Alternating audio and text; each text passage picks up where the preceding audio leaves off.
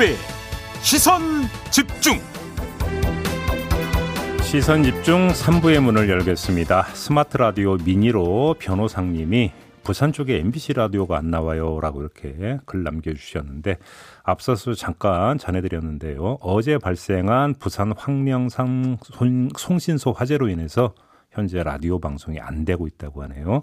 복구 작업 중이라고 하니까 양해 부탁드리고요. 저희 시선 집중은 유튜브와 스마트 라디오 미니로 청취하실 수 있습니다. 아, 유튜브와 스마트 라디오 미니로 함께 해주시기 부탁드리고요. 자, 지금부터는 음, 두 차례 걸쳐서 진행됐던 경기도 국감, 이른바 대장동 국감으로 불렸던 경기도 국감 총괄 정리해보는 시간 가져보겠습니다. 민주당과 국민의힘이 각각 관련 TF를 구성해서 활동을 해오고 있는데 이 TF에 소속되어 있는 의원 차례로 연결해서 입장 들어보겠습니다. 먼저 민주당 화천대유 토건벌이 어, 화천대유 토건비리 진상규명 TF 위원이자 국회 국토위원이기도 하죠. 진성준 의원 전화로 만나보겠습니다. 나와 계시죠? 네, 안녕하세요. 네. 진성준입니다. 뭐 마침 어제 국토위 차원에서 경기도 국감도 어제 있었는데 두 네. 차례에 네. 걸친 경기도 국감 좀 총평부터 해주시죠. 어떻게 평가하십니까? 네, 그간에 대장동 개발 사업을 둘러싸고 특혜 의혹이 제기되었었는데 네. 네. 두 번의 국정감사를 통해서 어, 이재명 지사가 민간 개발업자의 특혜를 준 게 아니라 음흠. 오히려 그들에게 돌아갈 개발 이익을 음흠. 공공에서 환수할 수 있도록 위해서 최선을 다하지 않았느냐 음. 나는 이런 평가를 얻게 되는 그런 네. 국정감사였다고 생각합니다. 아 그래요? 그럼 의혹은 말끔히 해소가 됐다고 평가하시는 겁니까? 글쎄 이제 관련자가 구속돼 있는 상태이기 때문에 예. 완전히 해소됐다 뭐 이렇게 볼 수는 없습니다만 음. 민간 업자와 서로 짜고 특혜를 주고 또 뒤로 어, 그 특혜에 대한 대가를 제공받지 않았겠느냐는 식의 의혹 제기 네. 것은 별로 근거가 없다라고 음. 하는 것만큼은 분명해졌고 네. 오히려 어, 민간 개발업자에게 막대한 개발 이익을 돌려주기 위해서 음흠. 여러 가지 법들을 개정하고 제도를 만들고 한 것은 어, 이명박 또 박근혜 정권 당시의 책임 아니냐라고 음. 하는 것이 어, 국민에게 알려지는 계기가 되었다고 생각합니다. 자, 두 차례 국감 과정에서 불거진 쟁점이 이제 크게 두 가지가 있는 것 같습니다. 특히 어제 이제 국토위 국감에서 집중적으로 이야기가 됐던 건데요. 요걸 좀 차례차례 한번 좀 여쭤볼게요. 네. 첫 번째 쟁점은 초과이익 환수 조항 건의를 누가 묵살했는가 이 문제인데 네. 이재명 지사의 답변이 월요일과 수요일에 좀 바뀐 거 아니냐. 그러니까 월요일에는 일선 직원의 건의를 받아들이지 않았다라고 했는데 네. 어제 답변에서는 당시 간부들 선에서 채택하지 않았다. 말을 바꾼 네. 거 아니냐. 국민의힘에서는 이 점을 지적하던데 어떻게 봐야 되는 겁니까? 그렇지 않습니다. 이재명 지사는 당시에 이 초과이익 환수 규정 문제에 대한 논의가 있었다는 사실조차도 네. 보고받지 못했고 또 알지도 못했다라고 음. 하는 거고요. 네. 최근에 언론 보도를 보니까 그런 문제가 있었다고 해서 음. 당신이 추정해 보건데 음. 아마도 성남도시개발공사의 실무자가 어, 과도한 초과이익이 발생했을 때 그걸 또 어떻게 할 것이냐라고 하는 조항이 필요하지 않느냐는 건의가 있었던 것 같은데 네. 그 건의가 어, 간부들에 의해서 채택이 안 되고 기각된 것 같다라고 음. 짐작한다는 겁니다. 그래요. 그런 점을 거듭 어, 분명하게 에, 에, 증언했습니다. 그러면 간부선에서 그냥 그 커트가 됐던 이유는 애당초 이제 계획이 이제 딱 정해져 있었기 때문 이렇게 이해를 해야 되는 겁니까? 그렇죠. 그러니까 여러 가지 사업들을 많이 해봤는데 네. 개발이 다 끝난 다음에 정산을 해서 개발 이익을 나누자고 했더니 음흠. 중간에 건설업자라든지 사업 시행자가 건설 비용을 막 부풀려 가지고 한 2천억 남을 거라고 예상했던 개발 이익이 나중에 보니까 300억밖에 안 남았다고 그러더라. 네. 그래서 공공이 환수할 수 있는 개발 이익이 150억으로밖에 안 됐는데 이게 음. 미래 신도시 개발 사업이었습니다. 네. 이렇게 하지 말고 사전에 공공이 환수해야 될 이익을 딱 확정하고 들어가자. 라고 설계했다는 거예요. 이게 이제 이재명의 설계죠. 예. 그런데 이렇게 고정 이익을 딱 정해놓고 출발을 하면 나중에 초과이익이 발생했을 때 이걸 또 나누자고 들면 민간 개발업자 입장에서는 음. 그러면 손실이 나면 그건 어떻게 할 건가? 손실도 같이 부담하자라고 할 것 아닌가? 네. 또 처음에 확정해 놨던 그 고정 이익도 또좀 줄이자고 할 것 아니냐라고 음. 하는 음, 음, 논리가 있기 때문에 그래서 아마 채택이 안 됐을 것이다. 라고 짐작하고 추정한다는 답변이었습니다. 그러니까 정리를 하면은 이재명 지사가 그 초과이익 환수 건의를 묵살하거나 커트한 건 전혀 아니다. 이런 주장이십니까? 정리하면? 전혀 당시에 보고받지 못했고 알지 못했다고 하는 것입니다. 두 번째 쟁점은 유동규 씨, 그러니까 성남도시개발공사 기획본부장 인사와 관련해서 이재명 지사는 임명 과정이 기억나지 않는다라고 답변을 했는데 네.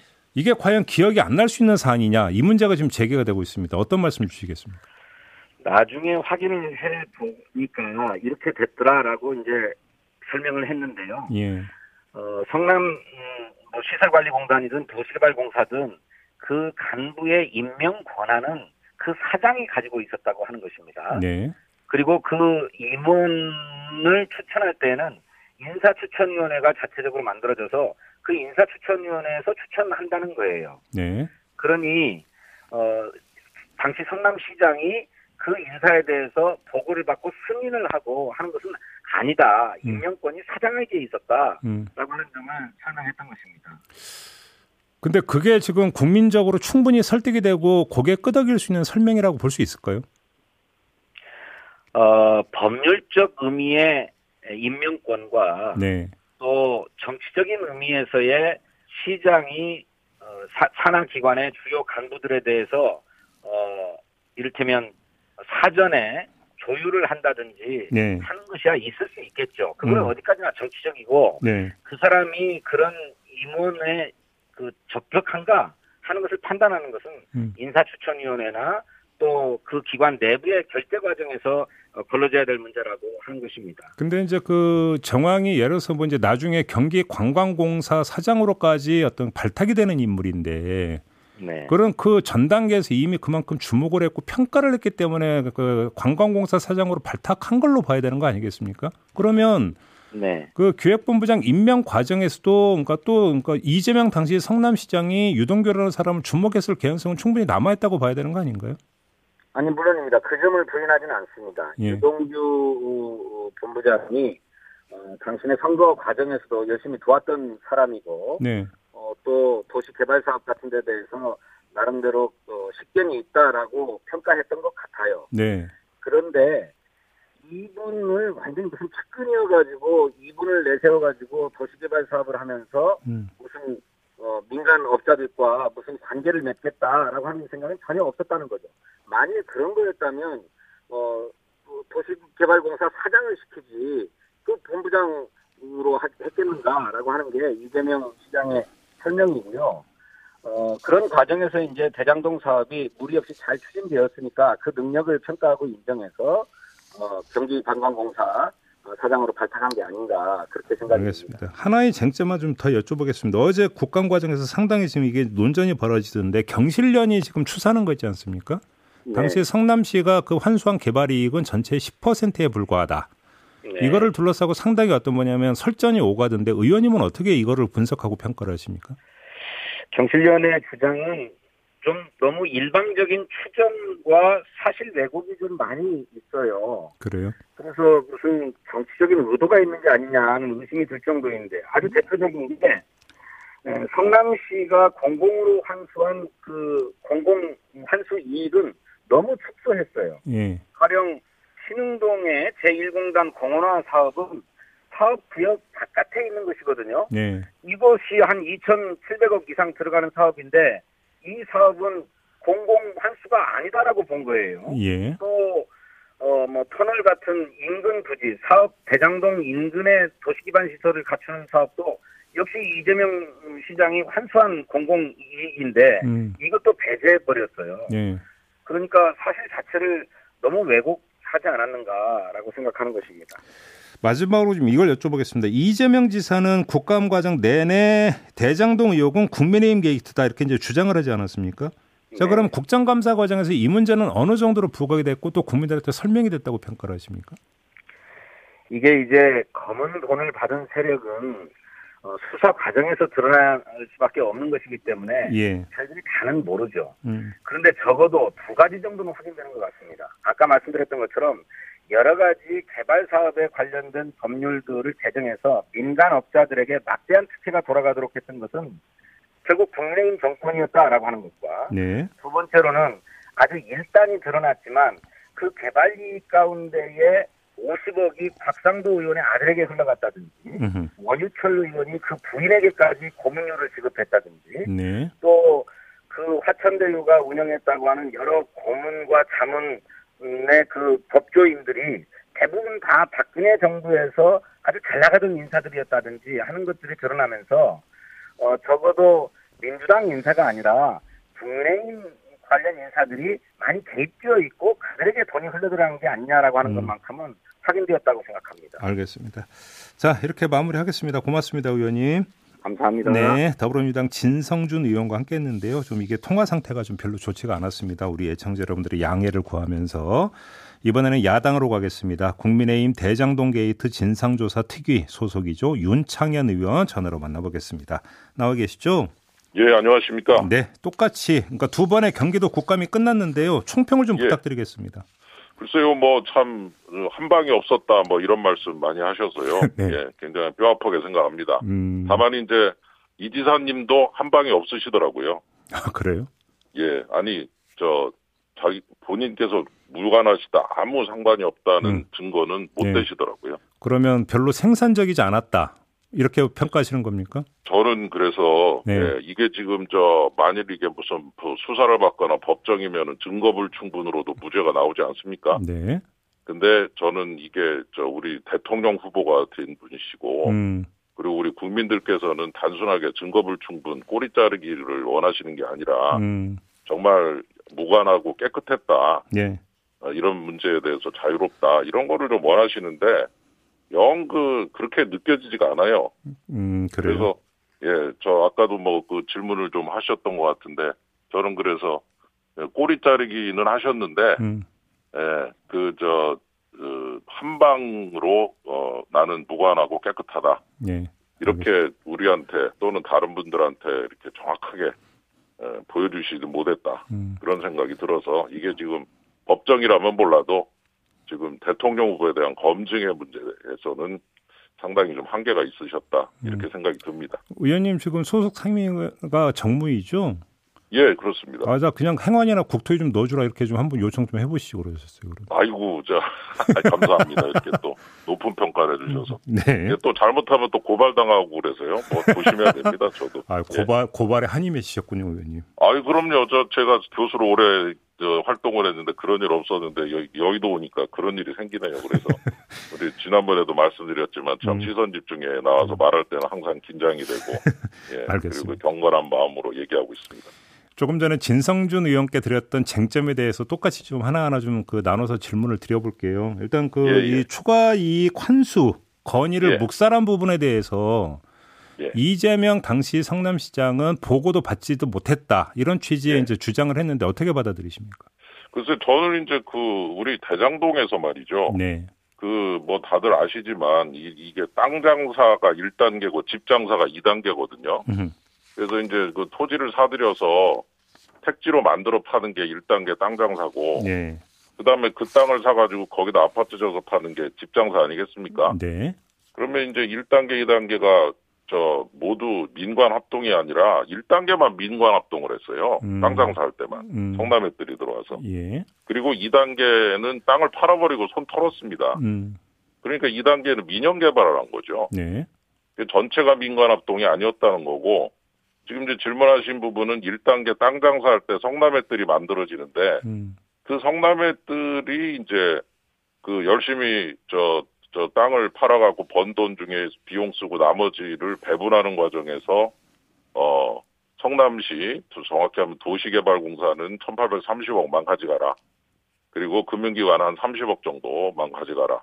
이렇게 미리 한도를 정해놓고 나머지는 화천대유 청화동인이 다 가져가라. 이렇게 설계가 돼 있었어요. 네. 예, 그래서 이제 제가 말씀드린 건 뭐냐 하면은 성남의들이 1,830억도 받고 저 일, 일공단의 공원에 공원 저 공원 봉사도 하고 터널도 뚫고 다 합니다. 음. 이 지사께서 말씀하시는 공익 환수가 전부 성남의뜰에서 이루어지거든요. 예. 근데 그 공익 환수 부분은 본인이 설계하셨다 그러면서 남는 돈 하천대유 천화동이 다 가져가라는 거는 몰랐다. 음, 그러면 성남의뜰에 설계해서 뭔가 좀 이상한 구석이 발견되는 거죠. 의원님 잠깐만요. 그 여기서 이제 그 이재명 지사의 설명은 어차피 예. 성남시는 고정 이익을 환수하기로 되어 있었기 때문에 예. 설령 초과 이익이 환수가 된다 하더라도 그건 손을 댈 수가 없었고 그래서 예. 본인도 아니고 당시 간부선에서 커트가 된 거 아니냐 이런 설명을 내놓지 않았습니까? 이게 설득력이 예, 뭐 없는 설명이라고 보십니까? 그렇게 하시죠. 예. 예. 근데 제 얘기는 뭐냐면은 다른 예. 경우에는 네. 우선주에 한도를 두잖아요. 네. 보통 주도 한 100배 정도로 한도를 줘야죠. 음.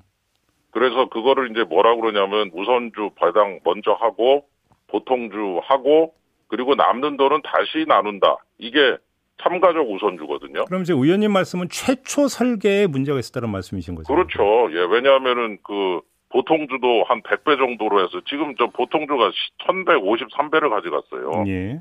예, 그래서 3억 넣고 3,463억을 가져가고 화천대유는 5천만 원 넣고 577억을 가져갔는데 제 얘기는 뭐냐면은 보통주도 한도를 한 100배 정도로 두고 음.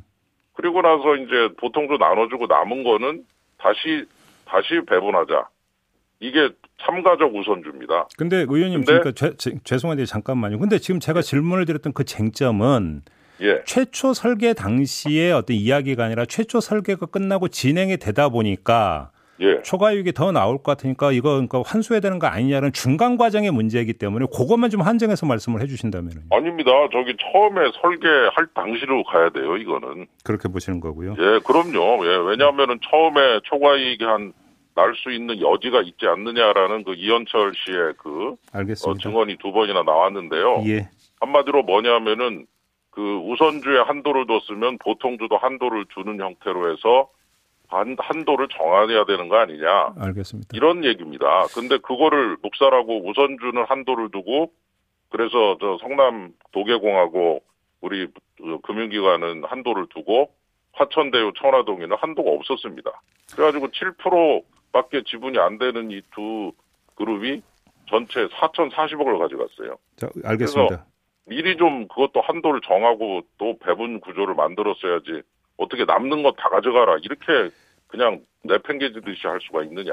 두 번째 쟁점 질문 드릴게요. 유동규 기획본부장 임명 그러니까 기억이 나지 않는다라는 이재명 지사의 답변은 어떻게 평가를 하십니까? 글쎄 저는 그 그렇게 되면 그 지도자로서의 자격에 상당히 의심스러운 면이 생기는 거죠. 예. 그렇게 중요한 분 이저 어 이 배분 구조를 다 설계하시고 그 이지사께서는 그 배분 구조를 도둑 설계라고 부르시더라고요. 음.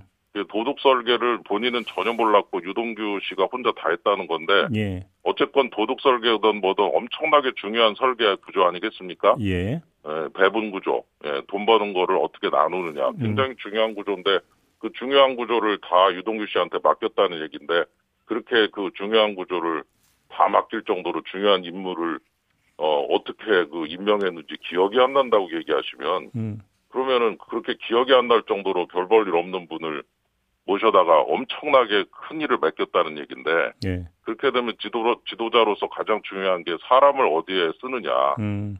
중요한 건데 이 인사 문제에 있어서는 아주 어, 상당히 구멍이 났다는 얘기니까 좀 스스로 좀 이 부분을 피해 가시려다가 그 검증의 문제랄까 인사 음. 능력 사람을 쓰는 용인에 있어서의 문제가 좀 상당히 한계가 있다는 걸 보여주고 계신 게 아니냐. 근데 이재명 지사 같은 경우는 유동규 시켜서 개발하려고 했으면 본부장이 아니라 사장 시켰을 거 아니냐 이런 식으로 좀 항변하지 않았습니까? 예, 유동규 씨가 사장 하셨습니다. 예. 나중에 사장, 사장 직무대리한 예, 거 말씀하신 사장이 거죠? 중간에 그만두고요. 네. 어, 황무성 사장님 그리고서 이대 사장이 황호양 사장님이 오시는데 네. 그 사이에 한 4개월 비어 있거든요. 네. 그때 사장 대행을 하시면서 모든 이 구조를 다 결정을 해버렸어요. 음. 그래가지고 저 들으셨나 모르겠는데 이대 사장님, 황호영 사장님이 오시고 나서 이 성남의들 구조를 보고 깜짝 놀래가지고 아니 어떻게 이렇게 만들어놨냐? 음. 나는 이 문제 관여 안 하겠다. 그래서 그 다음부터 화천대유 사람을 아예 만나지도 않았다고 그럽니다. 알겠습니다. 예, 예. 그 정도로 이 충격적인 구조가 있었던 거죠. 지금 그 경실련이 추산했던 그 어, 공공 환수된 이익이 10%에 불과하다고 하는 어떤 추산 있지 않습니까? 예, 예. 이에 대해서 조금 전에 진성준 의원은 경실련이 예. 너무나 이건 좀 그 잘못 계산한 거 아니냐. 이래서 신흥동 예. 공원이라든지 터널 이런 거 예. 당연히 이건 공공이 환수된 걸로 포함시켜야 되는데 안 시켰다. 이 점을 지적했는데 어떻게 보십니까? 그래서 땅 장사 단계와 집 장사 단계를 합쳐서 공영 개발을 했다거나 네. 그러면은 이제 집 장사 단계에서 분양가 상한제가 적용이 됐기 때문에 분양가가 싸게 맥혀서 이익이 줄었겠죠. 근데 지금 여기는 땅 장사 단계에서 땅을 수용하는 바람에 땅값 후려치기를 했습니다. 예. 이익이 엄청 늘어났어요. 음. 그리고 집 장사 단계에서는 민간한테 땅을 다 팔아버려가지고 손을 털었기 때문에 민간들이 엄청나게 또 비싸게 분양을 합니다. 네. 그러니까 땅을 싸게 판 원주민 그리고 집을 굉장히 비싸게 산 어, 저 이주민 이 저 매입자들 이 두 분 두 그룹의 이익이 합쳐서 1조 8천억이 나옵니다. 땅 장사 단계에서 이익이 7천억, 집 장사 단계에서 전체 이익이 1조 1천억.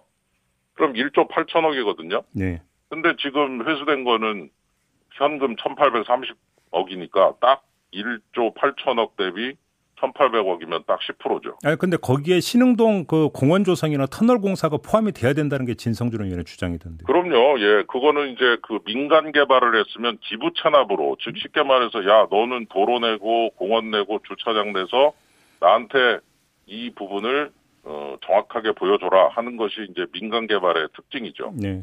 그래서 많이 들어보신 기부 체납이라는 게 그거였지 않습니까? 예, 예. 그러니까 우리 경실련은 어차피 터널이라든가 이 공원은 기부 찬압을 받을 거였기 때문에 음.